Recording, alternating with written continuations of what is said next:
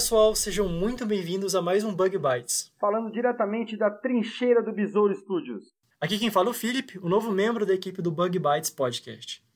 Tô eu aqui hoje, junto com o Gus. Tudo bem, Gus? Fala galera, tudo bem? Fala Felipe. Eu quero dizer que eu tô muito feliz de estar aqui, podendo conversar com vocês sobre esses animais tão incríveis e ainda ter a oportunidade de divulgar a ciência. Bom, uma das coisas que mais me fascinam na entomologia é que os insetos, por estarem presentes em praticamente todos os lugares e afetarem diretamente a vida humana, acabaram se inserindo em diversos aspectos culturais da humanidade. E assim, nós que estudamos entomologia acabamos tendo contato com diversos tipos de conhecimento em diversas áreas através do estudo dos insetos. No episódio de hoje, nós vamos focar em um desses aspectos em que os insetos e humanos compartilham comportamentos e lugares na história. Gostaria de contar um pouco para vocês sobre as guerras dos insetos e sobre os insetos nas guerras, é, as táticas de guerrilhas empregadas pelos insetos e também como os insetos influenciaram as guerras humanas. Então, vamos lá para o episódio de hoje que tem muita coisa bacana. Vamos lá. Abelha, formiga, besouro, barata, grilo, borboleta, mosca. Você sabe do que eu estou falando. Os insetos permeiam a vida na Terra. O que você sabe sobre eles? Eu sou o Caio. E eu sou o Pedro. Você está escutando O zumbido do mosquito, o canto da cigarra. a pulga atrás da orelha. Você está escutando Bug Bites, o seu podcast sobre insetos.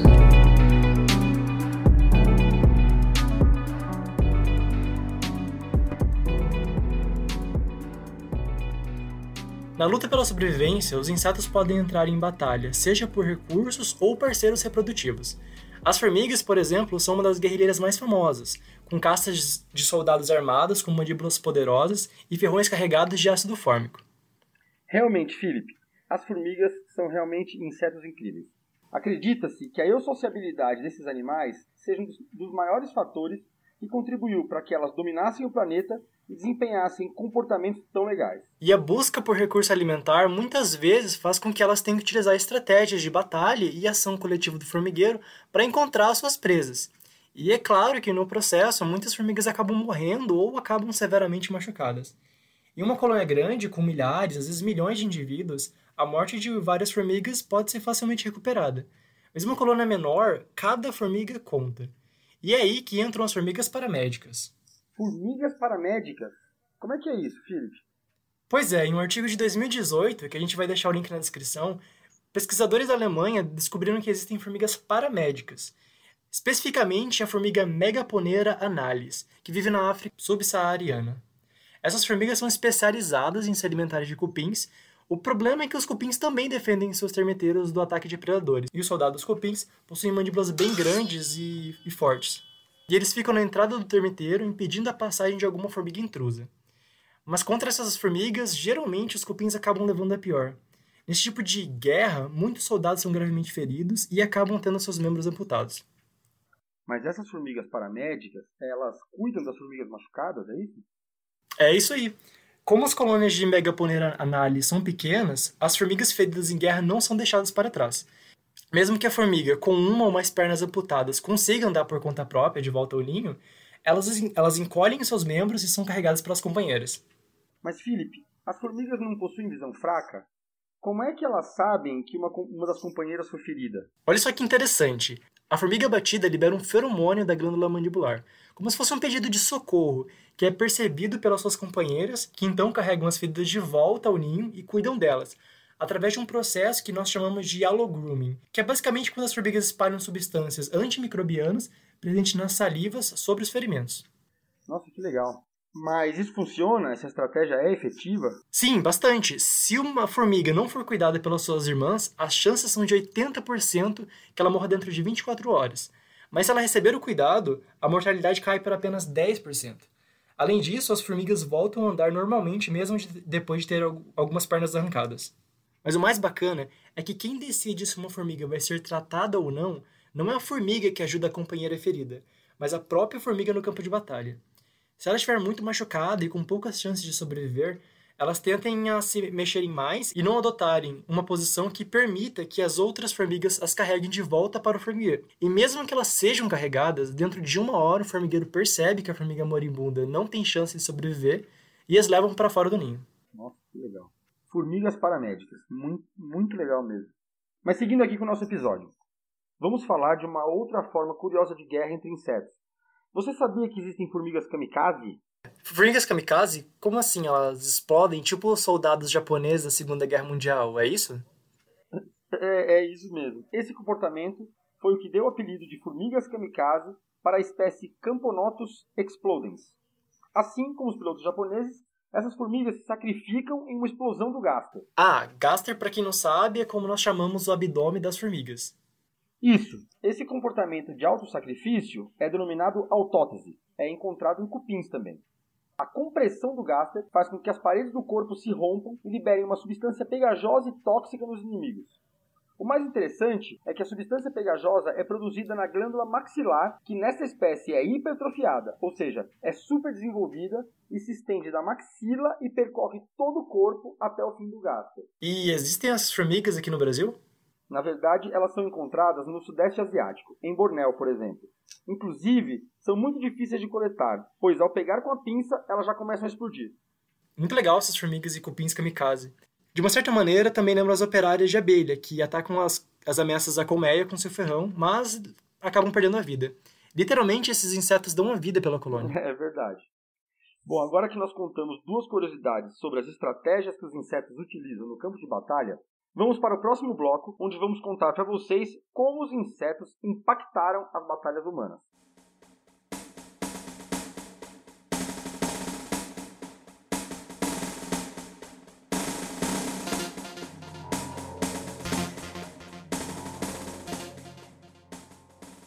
Voltamos, pessoal. Estávamos falando sobre os insetos nas guerras humanas. Assim como os insetos, os humanos também fazem guerra mas muitas vezes por motivos muito menos nobres.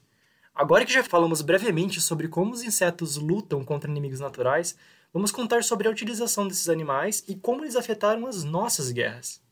Pois é, nós humanos nos orgulhamos em construir uma vida em sociedade, mas quando as coisas acabam não dando muito certo, nós frequentemente observamos o nascimento de conflitos e as guerras. E nós já passamos por várias delas. Mas é claro que o caos e o horror da guerra tomou proporções globais com a Primeira e a Segunda Guerra Mundiais. Mas vocês devem estar se perguntando: o que os insetos têm a ver com as guerras humanas? Pois é, acredite, eles já foram utilizados até como armas biológicas em várias ocasiões na, história da humanidade. É isso mesmo, e pelo menos 12 ordens de insetos já foram utilizadas em conflitos.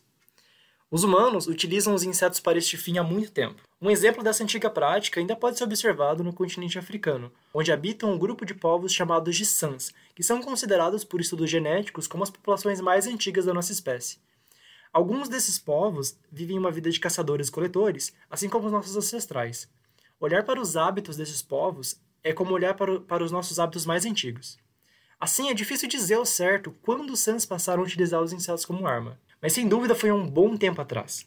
Eles coletam larvas e pulpas de besouros da família Chrysomelidae e maceram junto com plantas, criando um potente veneno que é então passado nas pontas das flechas. Uma flechada em um animal grande como uma girafa, por exemplo, faz com que em cerca de três dias o animal fique muito mais vulnerável e suscetível a um golpe final pelo SANS. Hoje em dia esse hábito não é muito comum, seja pela ilegalidade da caça em algumas regiões da África ou a preferência pelo uso de armas de fogo, além da perda dos costumes tradicionais. Nossa, que legal isso.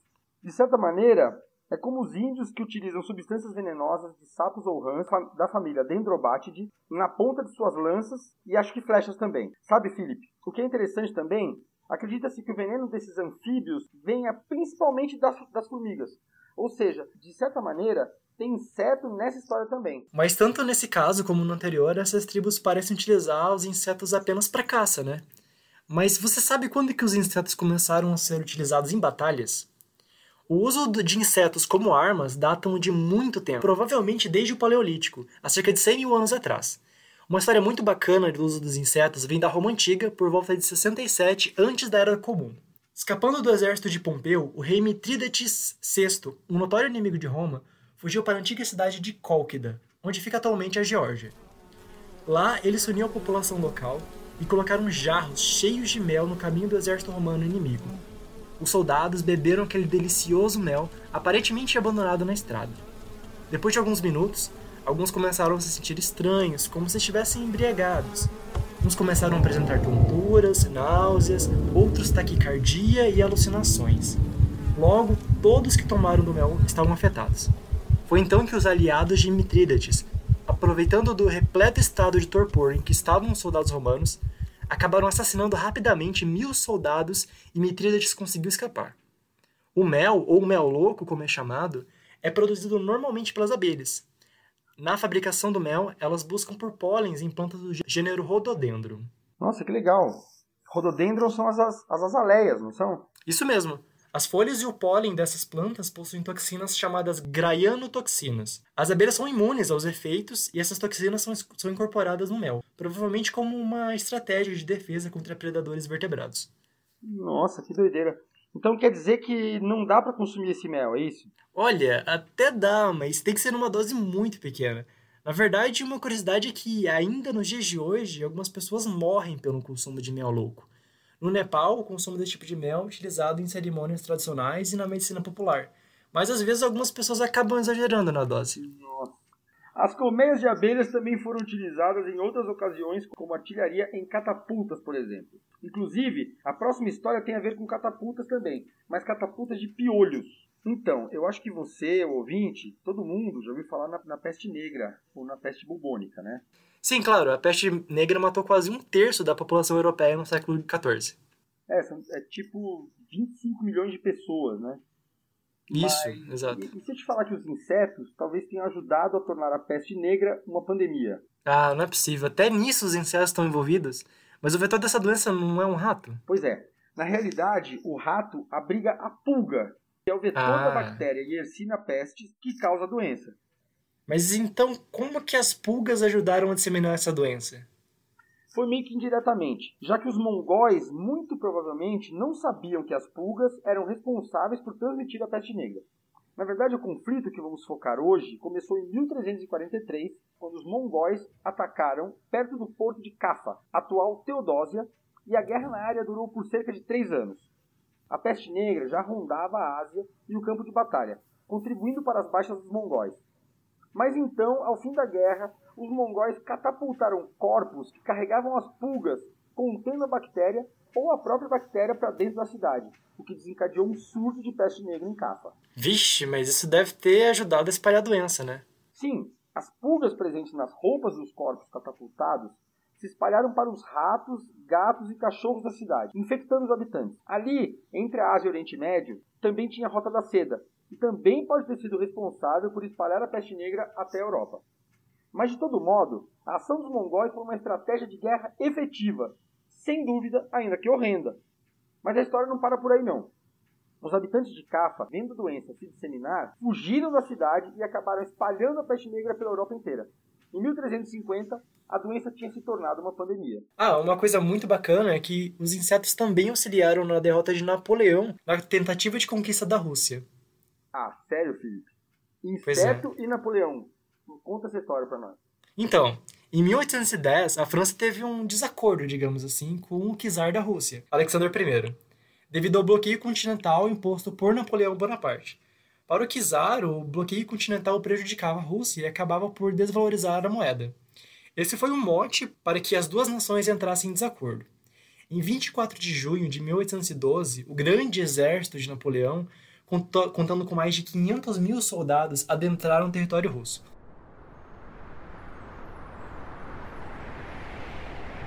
O Napoleão achou que com um exército tão grande ele ganharia a batalha facinho.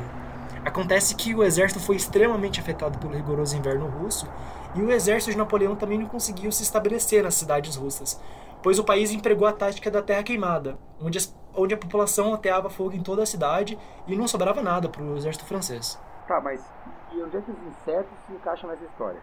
É, o desenrolar dessa história é que, e o que interessa pra gente é que a derrota de Napoleão e seu gigantesco exército se deve, além do, do frio, do extremo frio russo, aos insetos. Quando o frio passou e o verão veio, o exército de Napoleão, já aos frangalhos pelas deserções, fome e frio, recebeu mais um duro golpe. Em um mês, 80 mil soldados morreram, principalmente de tifo, uma doença ocasionada pela Rickettsia proazec, que possui o piolho humano, pedículos humanos, como um vetor. Ao fim da campanha de Napoleão, sem sucesso e com menos de 100 mil soldados restantes, ele acabou por voltar à França. Que louco. É uma tragédia, temos que admitir. Mas que insetos mudaram batalhas e resultados de conflitos, isso é interessantíssimo. Uma amostra de como os insetos fazem parte realmente da história da humanidade. Isso me lembra uma outra ocasião em que os piolhos foram responsáveis por piorar as condições da guerra também. Bom, as trincheiras, como todos sabem, permitiam que os soldados da Primeira e da Segunda Guerra Mundial se protegessem dos ataques no campo de batalha. E os soldados praticamente viviam no interior, no interior delas por anos. Mas quem também viviam nelas eram os piolhos, que são os vetores da bactéria Bartonella quintana, responsável pela febre das trincheiras. Poucas pessoas chegaram a morrer, mas a doença chegou a atingir cerca de 800 mil homens.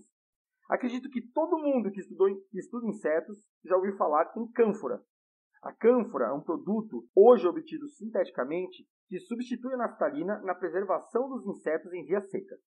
Na Primeira Guerra Mundial, as mulheres francesas produziam grandes quantidades de saquinho contendo cânfora, que eram carregados pelos soldados próximo ao corpo como medida profilática contra piolhos no interior das trincheiras, já que uma das funções do forte cheiro da cânfora é justamente repelir insetos, como por exemplo os famigerados dermestídeos o terror de todo entomólogo. Eu posso só adicionar uma observação taxonômica? Ah, é que muito de, muitos de vocês ouvintes devem ter aprendido na graduação que os piores pertencem à ordem Phytiraptera. Mas ela não é mais considerada válida, pois agora os piores são considerados, por estudos molecula moleculares, como grupo irmão dos psicodídeos, e agora são agrupados na ordem Psicódia, que antes se, se chamava Psicóptera. Bacana.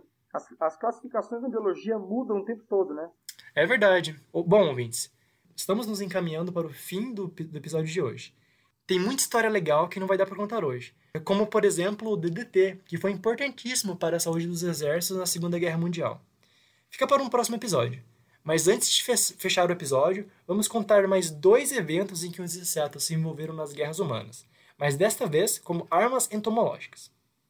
Primeiramente, vamos conceitualizar guerra entomológica.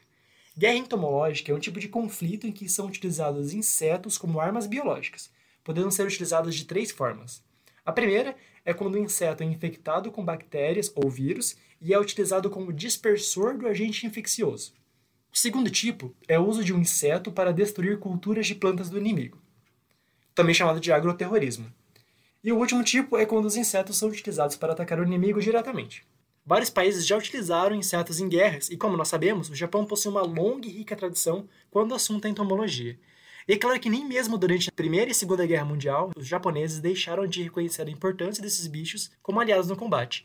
Os japoneses investiram massivamente na produção de armas biológicas contendo insetos. Existem muitos detalhes interessantes nessa história, que você pode conferir nas referências desse episódio, mas uma das coisas mais malucas inventadas na Segunda Guerra Mundial foram as bombas Yag. Basicamente, as bombas Yag eram dispositivos lançados de aviões nas cidades inimigas. Quando ela se chocava com o chão, ela abria um compartimento contendo milhares de moscas domésticas e um outro compartimento contendo uma mistura amarelada e gosmenta cheia de bactéria causadora do cólera. Com o impacto, as moscas e o líquido amarelo se misturavam e as moscas passavam a atuar como vetores da doença. E o Japão não apenas desenvolveu essas bombas, como testou elas em Baoshan, na China.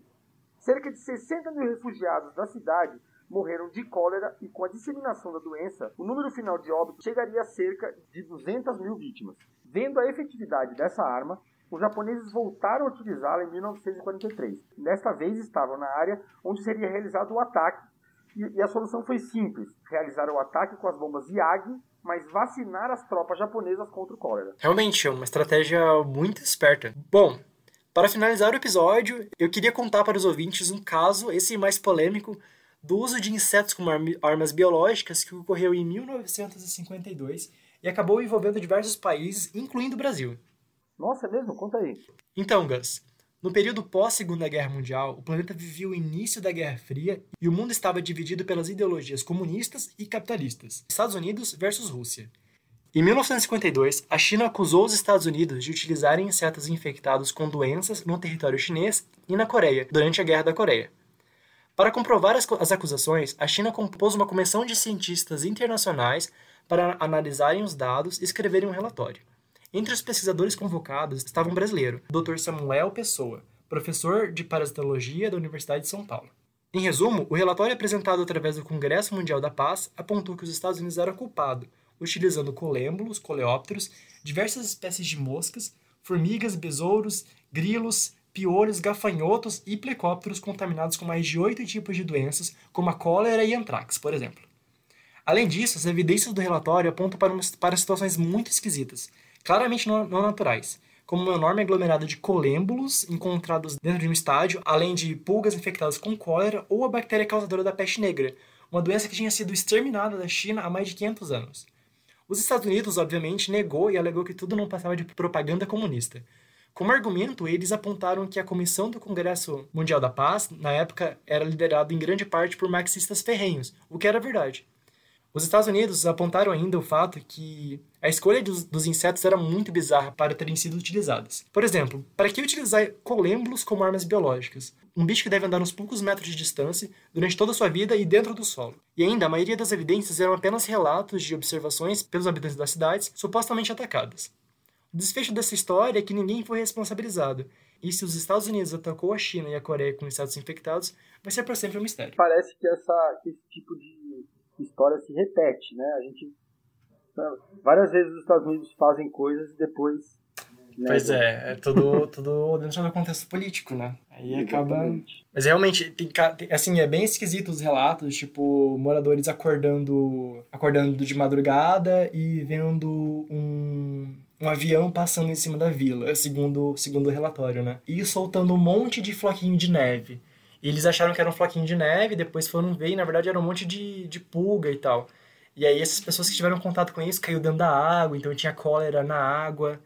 Então, tipo, é, situações assim bem bizarras e que obviamente muita coincidência o avião passar em cima exatamente naquela noite, depois as pessoas começarem a morrer de cólera. Então, assim, são, se o relatório era verdade, se os depoimentos eram reais, realmente bem bizarro, assim. Mas uma coisa que é meio polêmica nessa história é que o relatório que, o, que a China fez, produziu, contava com os prisioneiros de guerra, contava com relatos dos prisioneiros de guerra americanos capturados, né, durante a guerra. E aí, segundo o relatório, os prisioneiros de guerra eles falavam coisas tipo, frases claramente não naturais, assim, eles falavam coisas tipo, realmente os Estados Unidos, esse esse tipo vilão assim, deve ter atacado as cidades chinesas, tipo coisas que os soldados claramente não falariam, os soldados americanos não falariam e tinha umas coisas assim bem bem podres assim, parecia claramente encenado. Então isso dá uma parece que realmente que era meio mentira assim da, da China. Mas sei lá. Bom, pessoal, é isso que nós tínhamos para contar no episódio de hoje.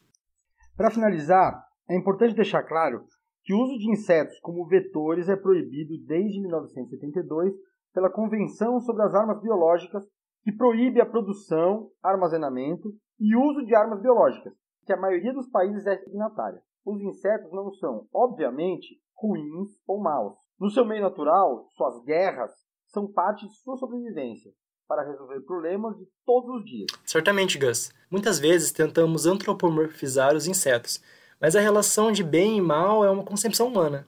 De toda maneira, que episódio legal. Aprendemos muita coisa, galera. E esse assunto é muito extenso e a gente só deu uma pincelada no conteúdo. Com certeza, Felipe. Apesar de que às vezes falar de guerras pode se tornar bastante triste e pesado, é interessante ver esses paralelos entre sociedades de insetos e a nossa sociedade. Além, é claro, da influência dos insetos na história humana. Se você se interessou por esse tema e quer saber mais, não deixe de conferir a nossa lista de referências na descrição desse episódio. É isso aí. A gente vai ficando por aqui e você já sabe, ouvinte. Nós aguardamos a sua crítica ou sugestão. Basta nos enviar um e-mail ou contactar a gente em qualquer uma das nossas redes sociais. Facebook ou Instagram. Os endereços estão na descrição desse episódio. E a gente queria aproveitar para agradecer os nossos padrinhos, que nos ajudam a realizar os episódios com o apoio deles. Se você puder, apoie a gente também. Você pode fazer isso através da plataforma Padrim e você encontra todas as informações de como fazer isso também na descrição do episódio. Falou, galera. Até! Tchau, tchau.